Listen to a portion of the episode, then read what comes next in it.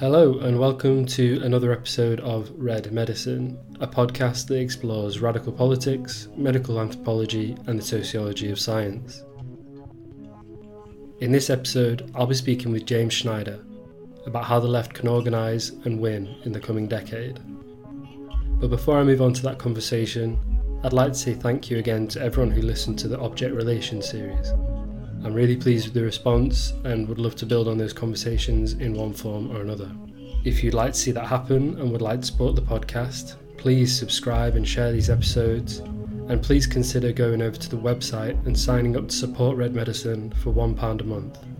The website is www.redmedicine.xyz. James Schneider co founded Momentum in 2015 and went on to serve as Jeremy Corbyn's spokesperson and head of strategic communications. He is now the communications director for Progressive International and the author of the recently published book Our Bloc How We Win, available now from Verso Books. In this conversation, I asked James about the growing strength of the left, the importance of solidarity and collaboration across movements, and the role that care and medicine can play in a socialist strategy.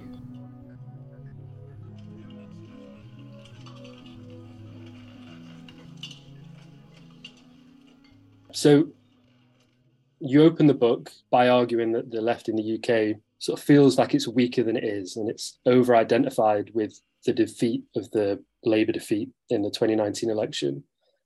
And I thought I would start by asking you why you're so convinced that the left is actually a fair bit stronger than maybe it feels like it is at the moment.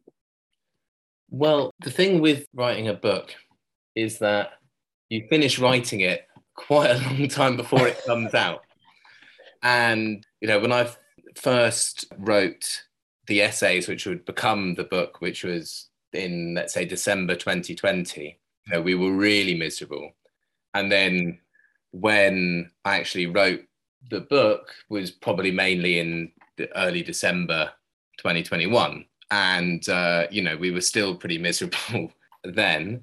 And, you know, there wasn't very much strategic debate and, there, you know, there was less organizing. There wasn't very much hope and hopefully what's been happening over the summer and what we're gearing up to in this in the autumn shows that what I was what I was writing then was right. I think it's even more so than you know than we realize, which is if you start from the largest base, is there a majority in the country that want progressive solutions to the problems of the day? And the answer is overwhelmingly yes. On basically every issue, the public, a super majority of the public, is pretty much to the left of, of where Corbynism left off. You look at how, what people think about, say, £15 an hour minimum wage, what they say about wealth taxes, what they say about the solutions to uh, the cost of living crisis, public ownership, and so on. So there is a kind of nascent social democratic common sense in the country, which is borne out by most of the opinion polling and, and social research. Then, on top of that, you have not only strengthening and strengthens social blocs from where they were seven years ago, progressive social forces. So that means trade unions, campaign groups, social movements, political organizations on the left. And not only are they stronger than they were, you know, let's say 10 years ago, some of them, you know, some of the major players didn't exist 10 years ago. Extinction Rebellion, just Stop Oil, Fridays for Future. You know, the whole climate movement is, has been turbocharged in, in recent years, and, and thank goodness for that. So they're each individually stronger, and also they are coming together a bit, or there is some ability to touch base. In part, I think, because there is Corbynism did provide a network of activists who now are somewhat dispersed to different bits of our various movements, but they can still touch base with one another and then on top of you know and then in a smaller circle you've got um, a much larger than before still relatively small compared to our opponents you know but a, a decent number of now pretty skilled up activists and, and operatives and uh, and organizers who could work to bring that together. What we don't have is either is yet a shared horizon that everybody can work together a shared banner that everyone can come underneath or a singular leadership, whether that would be collective or federated, which is more what I'm arguing for, or individual. So it can't, it doesn't yet have political expression. And some people, you know, people are understandably depressed about that. You look at the state of of politics of Westminster politics today, and it just feels so unbelievably removed from where the movements are and, and where the struggle is and where reality is actually for most people. But I think that obscures the fact that there are those strengths, those resources across the left movements that, given the right circumstances, given the right contingencies, given the right organizing and bringing them together, you know, I think some really surprising things could happen in the next few years. Mm.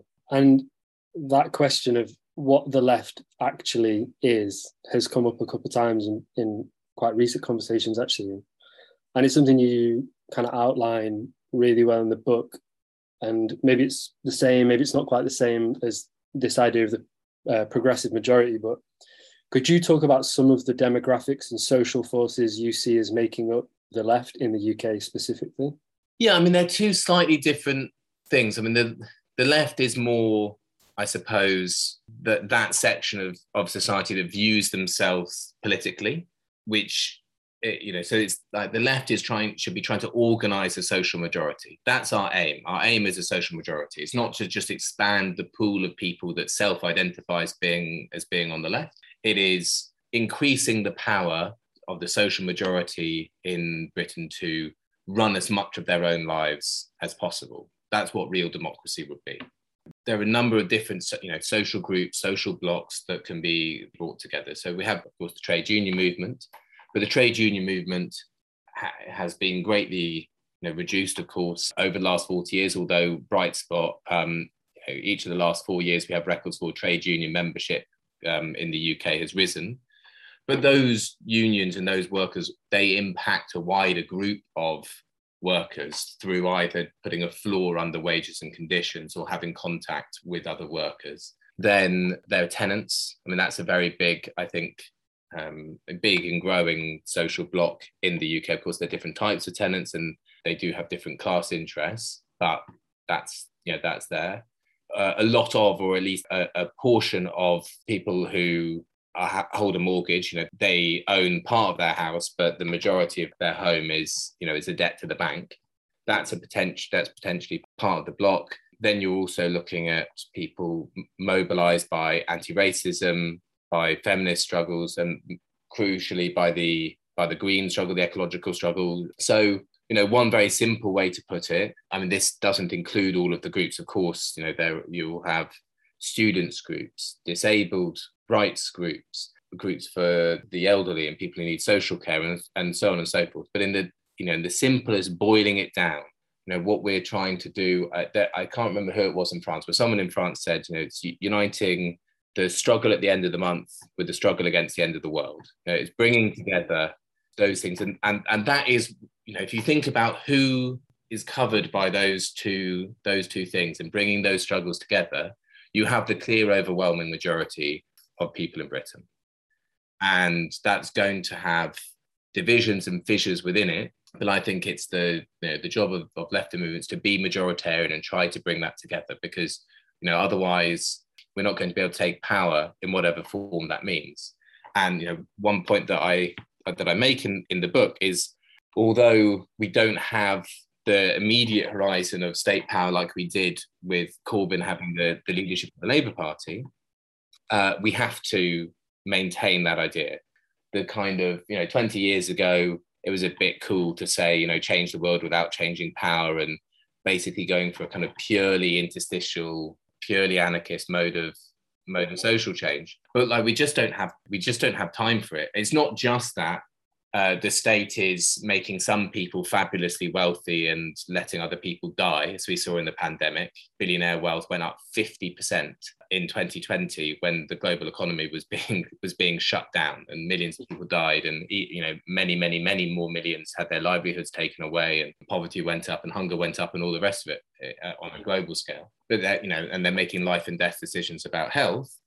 Um, so that's important, but the scale of existential crisis facing humanity. I know it sounds, you know, it's almost like there are no words for it. We are facing a civilizational crisis on a scale that humanity has never has never seen before and it's not just i mean it's not just the climate crisis it's a systemic crisis for the for the entire human system that means our food our production our resources our health our life expectancy our population the, the whole thing is in a crisis moment and there and a potential breakdown mode and if you put that percentage any higher than 10, 15%, and it is, I think, much higher than 10, 15%, that should be, you know, that that should that should be quite scary.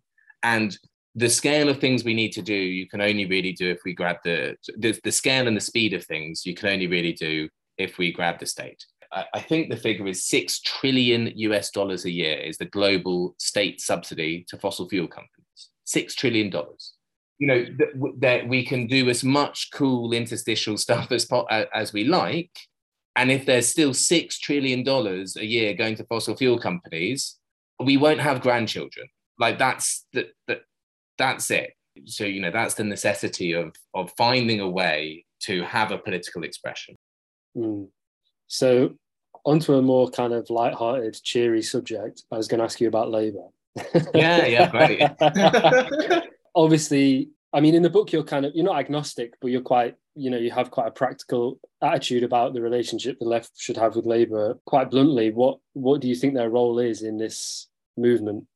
Yeah so i, I mean i'll start it off by saying i'm i'm still a, i'm still a labor member and i i will continue to i'll continue to be so but yeah i think it's an institution to be used pragmatically it doesn't it doesn't define my identity because I'm a member. Doesn't make me a cheerleader for for the front bench, whatever they're they're doing. I don't think that politics and political parties should be um, support groups for different teams of men and women in suits in different coloured ties and rosettes at Westminster. I mean, I think it's it's um, you know, should be a political organism, you know, rooted in people's communities and lives and so on. But I think that the question that lots of people have asked after the loss in 2019 is, you know, it's it's people always said we have to stay in the Labour Party. You know, stay and fight. That's the most important thing. Or you know, the Labour Party is rubbish. Forget about it. Forget about it forever. And I think that question eh, um, puts the cart before the horse because we had, you know, the left. We had the leadership of of the Labour Party, and we didn't have sufficiently strong and united social forces to win, right? Or to you know to win office and then take some modicum of power and pursue some substantial reforms. We didn't we didn't have the strength to do that. So it seems to me arguing about you know the branding of the political vehicle before you're talking about the strength of the social forces that are going to be able to make it up and it's going to be an expression of seems to me to be the wrong way around. I mean, theoretically, but also in the moment, it seems to be totally the wrong way around. Like right now, if you you know took a room full of uh, a hundred random concerned citizens and people that are politically active in some way on the vaguely progressive end of things around the country and you said right now what you should spend your time doing is form a new political party set up all of its structures blah blah blah oh and by the way you won't win any seats because of the electoral system that we have you you'd be taking people away from organizing workplaces organizing the Don't Pay campaign, organ, you know, in the direct action climate movement, away from BLM activism, etc., etc. It would it's the wrong it's the wrong use of energy. So yes, you're right. Agnostic is not the right word. I just think it it's not the right question. I think that the establishment is not getting a con- grip back fundamentally on the situation, which it lost in 2008. Financial crisis, it's the end of the neoliberal system, and there isn't a fix, right? There, there isn't a fix to neoliberalism. The energy transition, climate shocks, debt overhang, um, supply chain disruption, all of these things mean that, that there isn't, you know, as far as I haven't seen it, you know, I, I try to keep up with what the smart people in the in the ruling class are, are, are saying and thinking, and none of them have a plan either. So the, the establishment isn't going to reassert control. And the genie of progressive politics is not going to be put back in the bottle post Corbyn, try as they might with their furious Times editorial pieces. So a moment will come where movements will be large enough and they will find political expression. That may come through the Labour Party, as it did in 2015, or it may not. But there's no point trying to guess because history moves in peculiar ways. You, you, can look at its general motion and you can look at its dynamics, but you can't decide the contingencies. Now, Jeremy Corbyn wouldn't have been leader of the Labour Party if Eric Joyce hadn't laid out a Tory MP in a bar in Parliament, right? And therefore, the anti austerity movement could m- go through the Labour Party as its political vehicle. That happened through contingency. It's a, it was a possibility, it was a latent possibility. But if that hadn't happened, it would have taken political expression somewhere, somewhere else. So, my strategic argument is that we, we should focus on the dynamics, not the contingencies. What are the dynamics that we can strengthen and stimulate so that when things happen, you know they can happen to you know to their best to their best most progressive way yeah i mean that kind of leads me on to something else i wanted to ask you about which is the challenge that comes with building a, a broad movement how do you make it possible to collaborate across political differences without one losing sight of a shared horizon but also without sacrificing any core values about what you're trying to do yeah, it's an art, not a science, I think, but there are some, you know, underlying things you can engage in. The first is that effective coalitional work is verbs, not nouns. It's actions. What are the things that people can do together? Because you, you, find that a, a really large, a much larger group of people you can get to engage in shared actions towards a common goal. Now that so that's situating your horizon. You just in some it's how far away you make it sometimes you don't make it that far away because you've got something that, that can agree on that. And when people begin to do things together, that opens up new things that they can that they can then do together. So I think a, a lot of the difficulty when I mean, I, and I do this coalitional or federative work, you know, both in the UK and and internationally. And basically, when when people talk about how they ideally want the world to be far in the future, no two no two people, let alone two organizations or political tendencies or whatever, are, are, are going to agree. But having an argument about the manner in which X industry will be run in the imagined future is really not one for, um, you know, how are we going to, you know, how are we going to support X workers on strike, or you know, how are we going to take on Y company that is doing Z? You know, th- those are those are not the things. So I, I, I think wherever possible, focus on focus on on uh, doing verbs, not nouns, and then the then the second, which is about being majoritarian, and there's a very big tendency on the left to not be majoritarian, especially in defeat, is to you, you know it you, it doesn't mean turning rightwards, but turning to try to turn outwards for what your coalition is doing. You know, you want to try to if you try to communicate in a language that you think will have the broadest level of understanding. It doesn't that doesn't need to water down the politics at, at all. You can, I mean, you can do,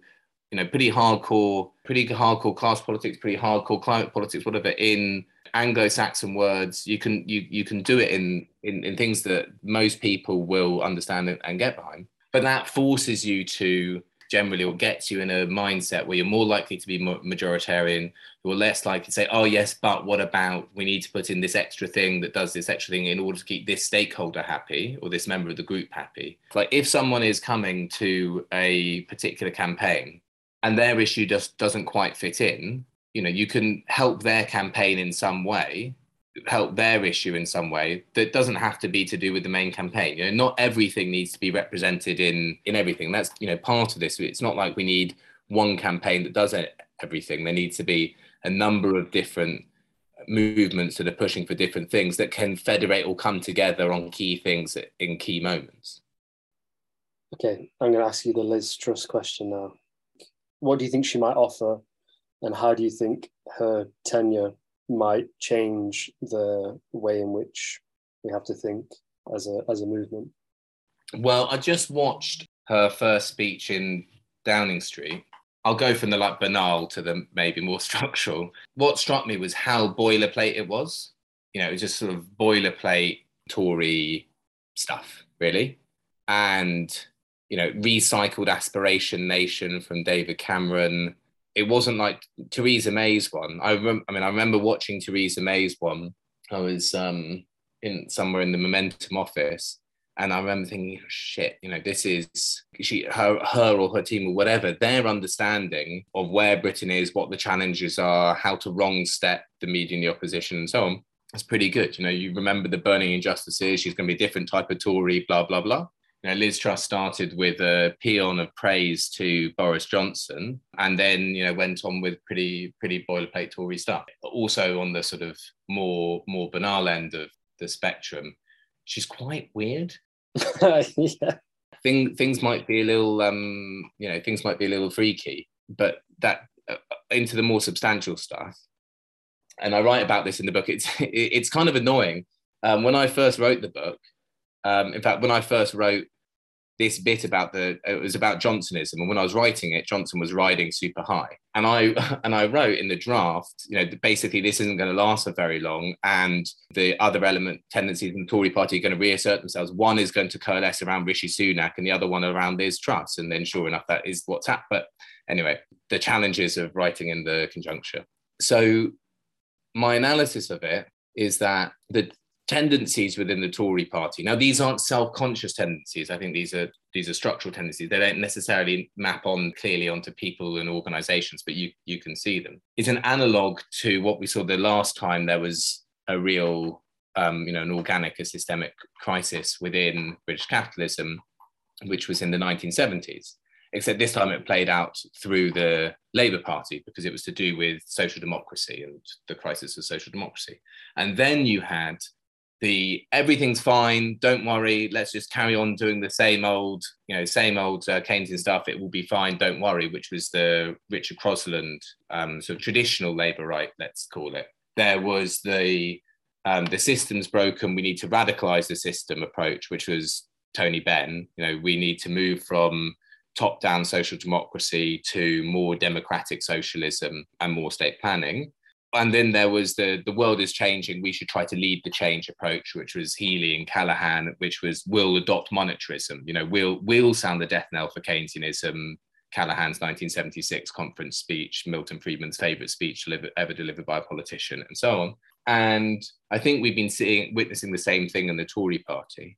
So you've had the everything's fine keep on going we can keep the system basically it is, but throw in a dash of either so, of social liberalism and and Remainism, and with you know a sideline in in attacking migrants, which was basically the Cameron thing, or it's double down on the system.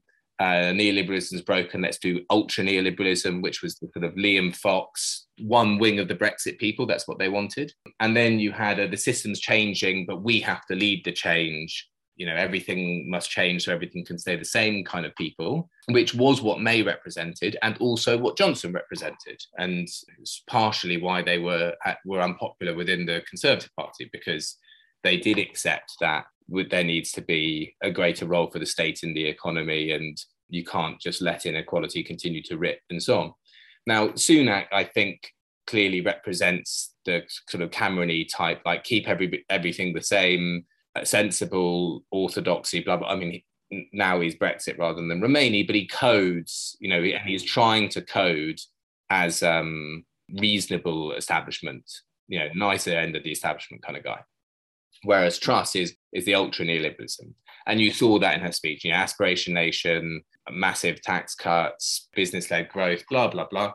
And so I think that's where all of her her instincts are going to be. But the you know the, the problem for her is what's the expression? Pushing on a piece of string. The, all those policy levers are tapped out. So it, it's really not clear how they're going to do things and, or how they're going to do it without generating massive social unrest. Now, they may just get massive social unrest anyway because of, you know, social unrest is what tends to happen in any time, in any place in history when living standards fall swiftly for, for big swathes of the population. So, you know, she'll have that big surprise, very old school, sort of traditional uh, libertarian, you know, right wing libertarian approach.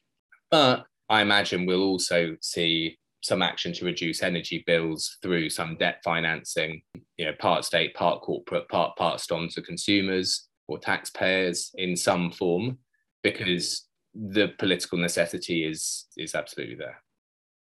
Um, I suppose one more thing to say about Liz Truss is it is really rather a poison chalice. I mean, she's taking over a party that's been in power in 12 years that's seen living standards basically fall, but by relatively small amounts, you know, year on year on year after that point.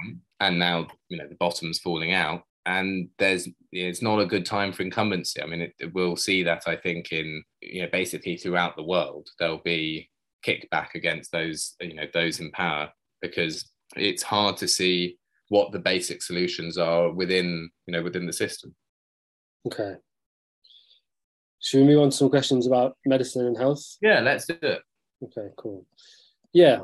So i'll start with a kind of big question and then we can kind of go with it and maybe get into some more specific details. I mean covid-19's happened and sort of changed a lot of things. And i guess two questions really. Like one do you think the left has sort of sufficiently come up with a platform on health that has acknowledged how COVID's changed everything? And if not, what are the demands that we should be making with regards to the healthcare system in a kind of post-COVID world?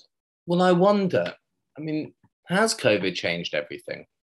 I'm, you know, I'm, I, I'm not sure. I'm, I'm quite struck by how it's all sort of been memory hold. Yeah you know how recently it was. And um, perhaps it hasn't changed that much it's revealed some things it's made some things starker. But i mean i think a year a year ago 18 months ago there was a lot you know theorizing about the new security state from left from right questions of political authority and sovereignty in these uh, in these times of times of restrictions economic thinking about basically post global supply chain world and uh, and none of that feels quite right now. It does feel like that was jumping ahead of of really where the dynamics are going which is understandable. It was a shock to almost everyone and you know we were we were running to you know running to catch up. So you know i i don't know about that. I think in i'll say one thing that is sort of specific to covid that comes out of health and then one one broader thing the thing that's specific about COVID, and I don't think that, I mean, the left at, at all hasn't really made this argument terribly well, but, you know, we've got mitigating circumstances. We basically were chased out of the public sphere during the COVID period because it coincided with the end of Corbyn's leadership, and Starmer would, or and his people would never say anything as sensible as what I'm about to suggest. But it seems to me quite common sense, right? The bits of the state, in Britain at least, the bits of the state that were most relatively insulated from neoliberalism, no bit of the state is totally insulated, but relatively insulated. The NHS, science, and universities. Now, anybody listening who works in the NHS, works in science, works in universities, I'm not saying that you aren't facing privatization, marketization, cut, uh, uh, uh, all of that stuff I know, but relative to other parts of the, the state and British life, it's less. And it was out of that that the, the vaccine was produced. Same thing basically everywhere else in the world. Vaccines were produced in this um, state-led, coordinated fashion, and then handed over to private companies to make gazunder billions out of, and and then their access restricted by those same big states through the through the WTO, you know, leading to many many more lives lost, millions of more lives lost, livelihoods destroyed, a crime against humanity. And then you look at the bits of COVID which failed so dramatically. You know, test and trace outsourced to Serco, like you know, a running joke the contracting out process, you know, all the the the, the PP that didn't work, the the the, the Tory donors, uh, Matt Hancock's mate in a pub, you know, all that kind of you know all that kind of stuff, you know, shows that you don't get the public good. You get a kind of race to the bottom, rip off, you know, a, a joke, a joke of a system, an embarrassing joke of a system that kills people and enriches a terribly small number of people and is basically a crook's charter you know, that's what we've had. That's what we've turned the state into versus something which is public interest and can be more strategic and can plan ahead. And I think, you know, that's one thing which does does come out of COVID. Then then I've got a different point to make, which doesn't really relate to COVID, but about where health um, and care, importantly, care, can fit within what the left and progressive end of things argues for over the next 20, 30 years. Our energy system is changing. It's changing because it has to, because of climate breakdown. It's also changing because lots of the stuff has been used up. So the lowest hanging fruits have been used up, cost of production are increasing. So, and fossil fuels are an amazing source of energy. The input output is incredible. Coal was revolutionary oil was then revolutionary again and, and natural gas revolutionary again. The input output is massive. That's a big part of the, the value question. And so, because that's been cheap, everything in our system, the way we produce things, what needs, wants, and desires are created, that, very importantly, built in obsolescence, our food system, everything is geared towards the fact that we've had this very cheap energy. And regardless of other elements, you know, why it's going to go down, how that goes down, that is, you know, the price of energy is going to go up. The price of energy is going to go is going to go up as an input within our society and our economy. So we need to shift investment, and investment doesn't just mean money. Social investment, what what we value in society, what we give time to, as well as capital, away from the most energy intensive, um, or you know, energy intensive per unit of well-being, if you want to become pseudo mathematical about it, towards things that are low energy intensive intensiveness and health and care. So not just health in terms of keeping people healthy, but also you know care beyond the physical care, uh, mental, social, human. These are things which, as uh, you know, as a society or as societies, we should be looking to invest in much more. The greater weight of our societies should be given to these things because they are relatively uh, non-energy intensive. Now, of course, there are certain medicines which are very uh, energy intensive and so on. I'm not saying that that there's no part of healthcare that is energy intensive, and and we need those things. You know, I'm we need MRI machines, we need all of you know, we need all of that. But a lot of care, you know, should be something should be a thing that grows in our in our in our society in our economy and i think that's something that we that, that we can and we should put front and center because it's not a question of do things carry on growing forever or we have our hair shirt a therapy different thing? No no. It cannot go on the way it is and scarcity in energetics is going to be managed one way or another. It's either going to be managed in an extremely unequal uh, often violent way to maintain the wealth of the very few of the or the wealth of the very very few and the lifestyles of the very few or it's going to be managed in a more collective in a more in a more humane way. And so it's not about us having less we're going to have different. And i personally think you know having fewer disposable products that don't bring us very much joy or more unnecessary skyscrapers and so on but more time with for example community groups where people can discuss how they're how they're feeling how their lives are going as a you know it's a mental health you know it's a kind of collective mental health exercise where as sort of standard we people are taught how to how to breathe properly and breathing exercises you know things which seem so laughable that we would spend any of society's resources on doing these things. But actually if you take half a step back and look at it you go well we would have uh, you know, for more, it would provide more benefit for more people if investment were were going in that direction and more of the economy, more of society uh, were tailored towards creating, you know, needs, wants, and desires in those directions. So, I, I mean, that's had theoretical and a tad speculative going forward, but I, I, you know, I think in the you know in the in the book i'm you know i'm arguing for a kind of red green banner you know we need we need social progress within the ecological question. That's the question of our time. The climate crisis is the issue of our of, of our time, absolutely hands down. But you know, we need to rethink what social progress looks like. That isn't more and more production, but with a with a techno green hat on. I think this is a we're we are unfortunate and fortunate enough to be posed with a truly civilizational question. And just going back, I mean, all those things that you listed, I mean, they're, they're quite popular already. A lot of those things. I mean, a lot of the, a lot of people do those things just so they can do their job and not, yeah, you know, jump in front of a tube. You know, like they're already really in demand things that people want to do before you've even kind of rearranged society so people have the time to do them and not squeeze them in sort of two hours before they have to get to the office or whatever.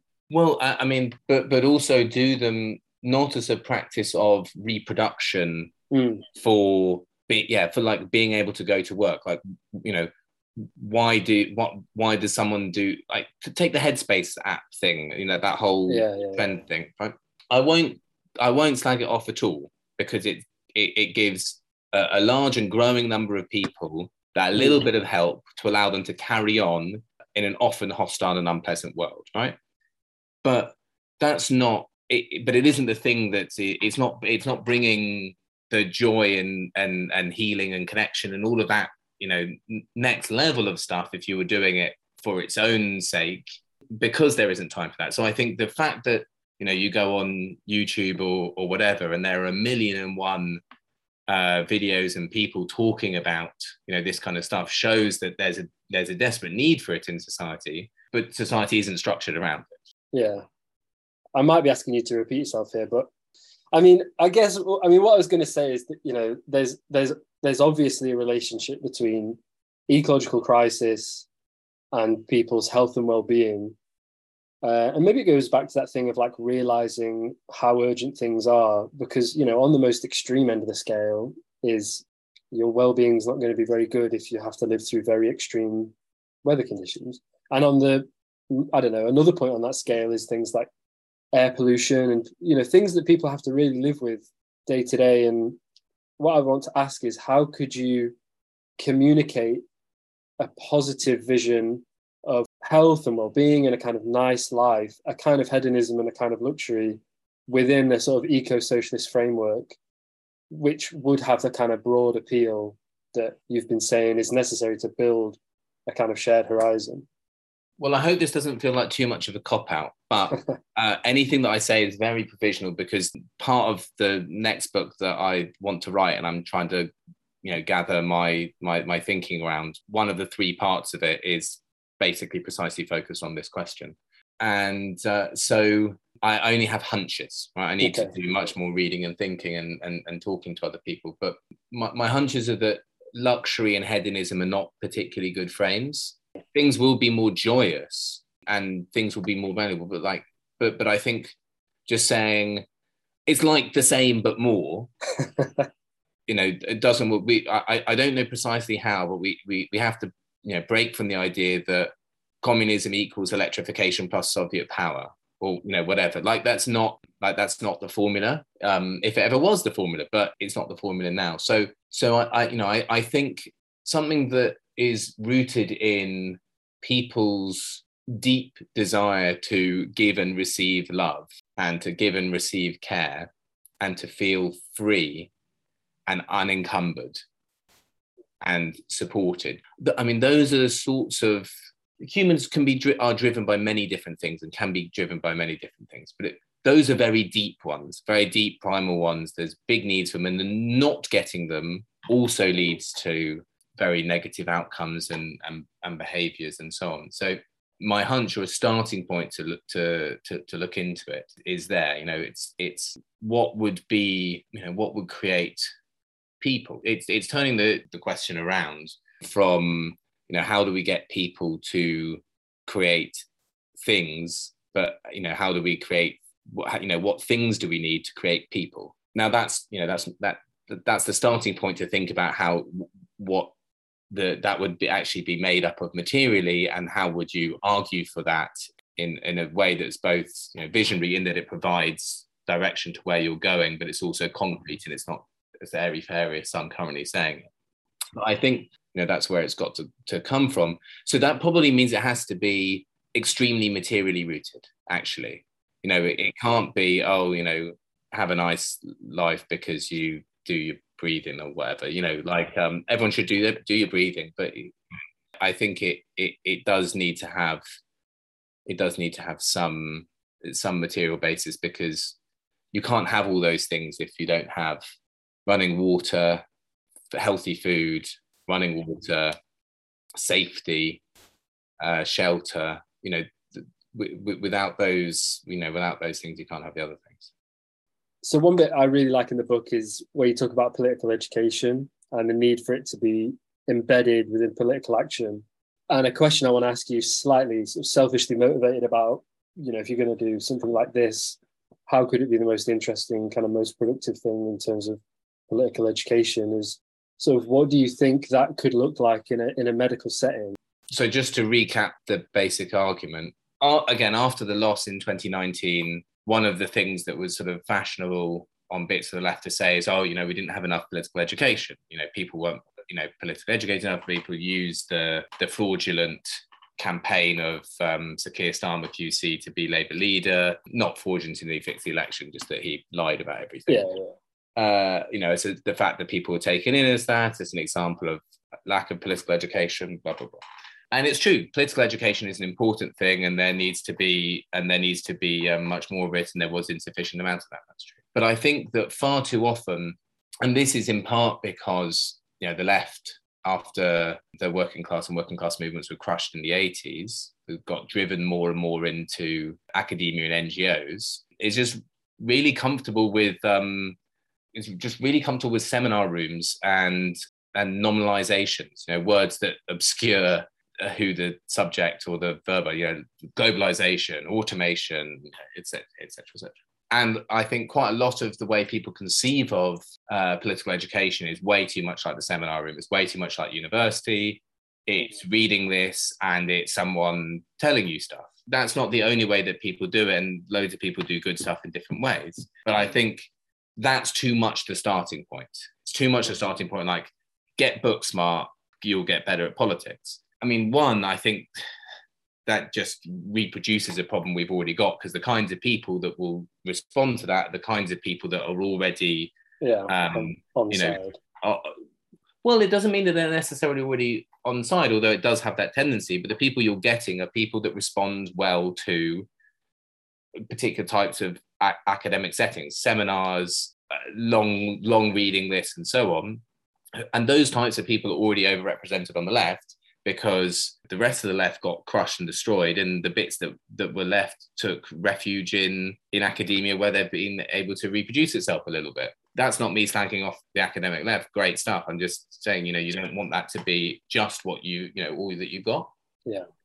So you know what i think that you know what the the the, mo- the greatest political education i think people got in the corbyn years was when they're involved in a particular campaign and you know you see what it's like to be up against something and then you understand it much more because you're you, you know part of it you you you learn very fast so what i propose as a sort of model for political education is something which combines a campaign and activism with learning about something. So, if you're trying to learn about privatization and neoliberalism, you might focus on water and you might start a campaign against the, the sewage being pumped into the, the channel in Hastings, for example, and you might buy shares, you know, you and your small group of people that you can get together, build up a campaign, 30, 40 people, I don't know, you might buy shares in the water company and then go to the AGM and stage a protest, film it, I don't know,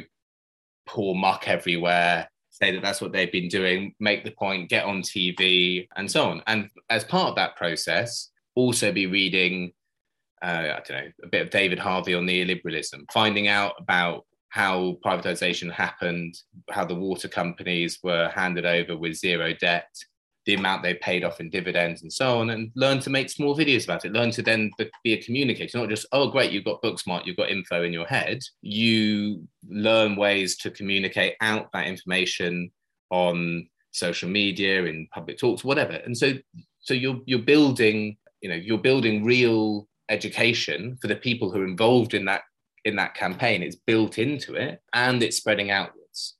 A worker on the uh, like at go northwest in manchester is going to know way more about fire and rehire and why it's there because they've had to go through it than if someone had you know watched even a really good YouTube video, you know?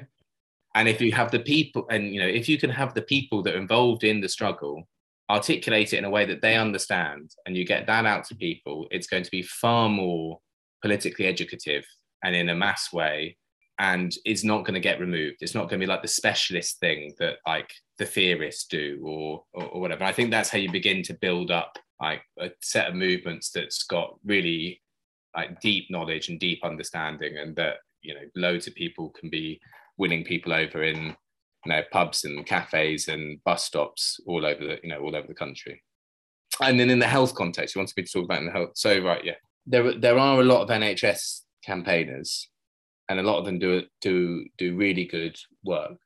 But i would say they struggle to get mass because they're too inside they're often too inside baseball. I know uh, you know a number of these people get on very well with them. I think they do really great you know really great work and without them we wouldn't know half the things we do about the privatization of the nhs but it's but it's you know it's way too inside baseball for for people if you created little campaigns in different parts of the country against the closure of a particular thing in a particular place. Firstly, it's broad based.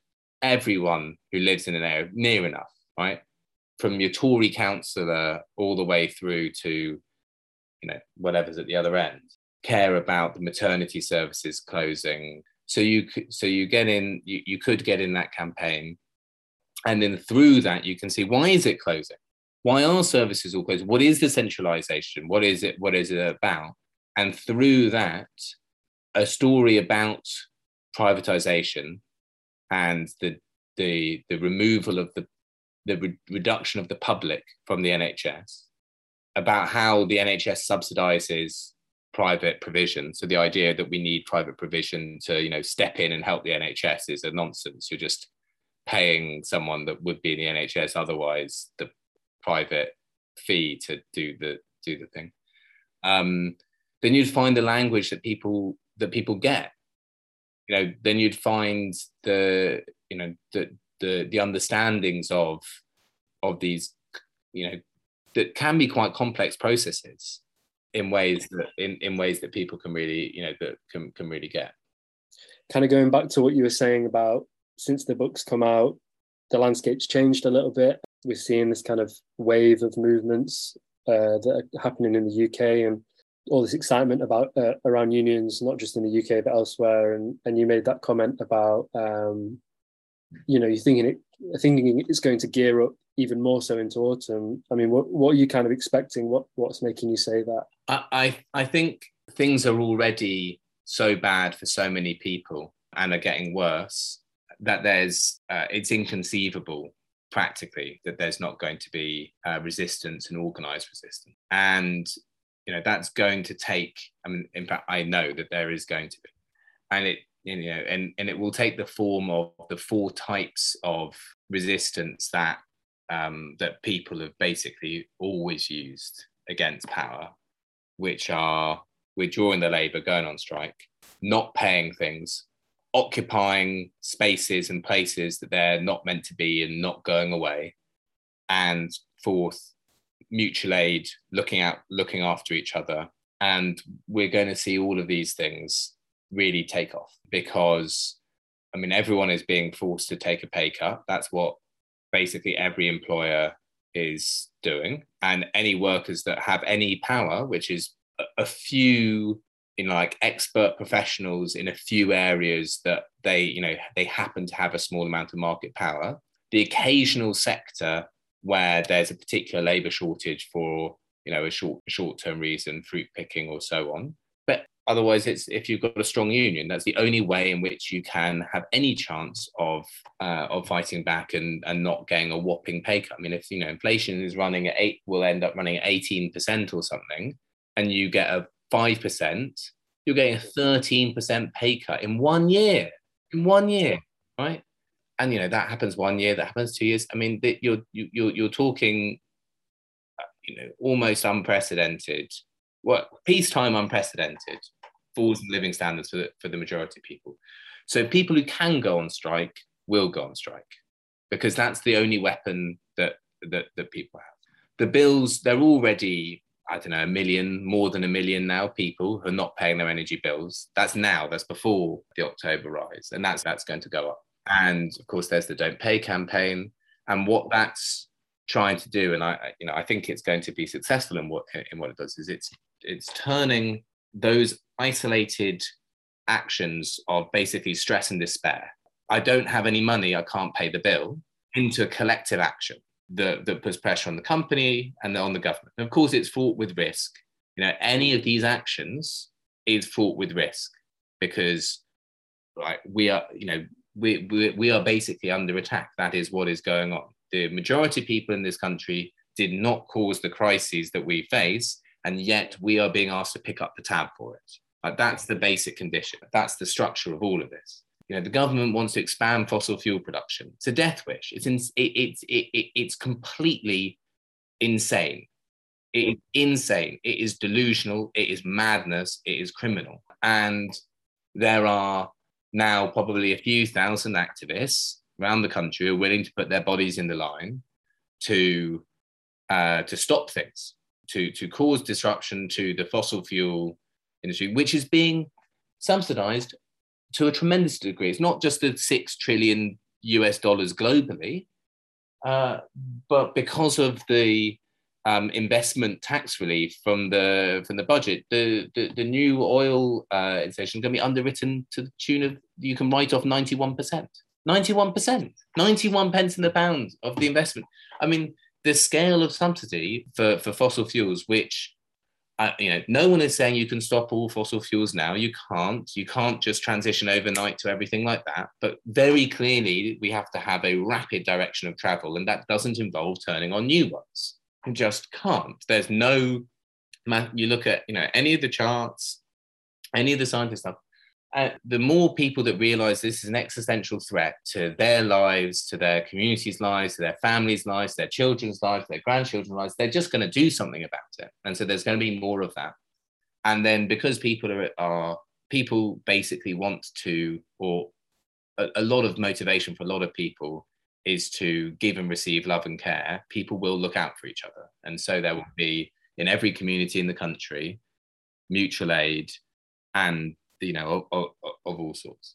So I think how that kind of fits into, or you know, more to point, how my book fits into that and the argument in the book uh, fit into that context is that these different actions they don't need to be one action. They don't need one organization running them but they they should touch base. They shouldn't cut against each other we should recognize that the climate crisis and the cost of living crisis they are the same they are the same crisis at root. And it's a crisis that is grounded in the fact that the overwhelming majority of people don't have power. We don't live in a proper democracy where things that people want end up happening. And in order to change anything all those different forces even though they may not agree on everything they may come from different traditions and cultures and types of politics and types of organizing and whatever, they all have to come together to build power because that is the only way that we will force things. And then out of that, who knows what will happen? That, that could get political expression in some form, that could challenge in some form. Things could move very, very fast, I think, come come the spring, depending on depending on what happens. But I think you know that's that that that should be our task now. And whatever organizations that we're in, whatever space we're we're in in the economy, if we're a tenant, if we're in a workplace where there's a trade union, if we're a workplace where there isn't a trade union, whether we're carers, what you know, whatever role that we play, whatever our you know where our material interest lies, we should work with other people to advance our material interest in that and try to bring those together as much as possible because it's only when there is an uncontrollable cacophony that the government just can't do anything about, that things will begin to move.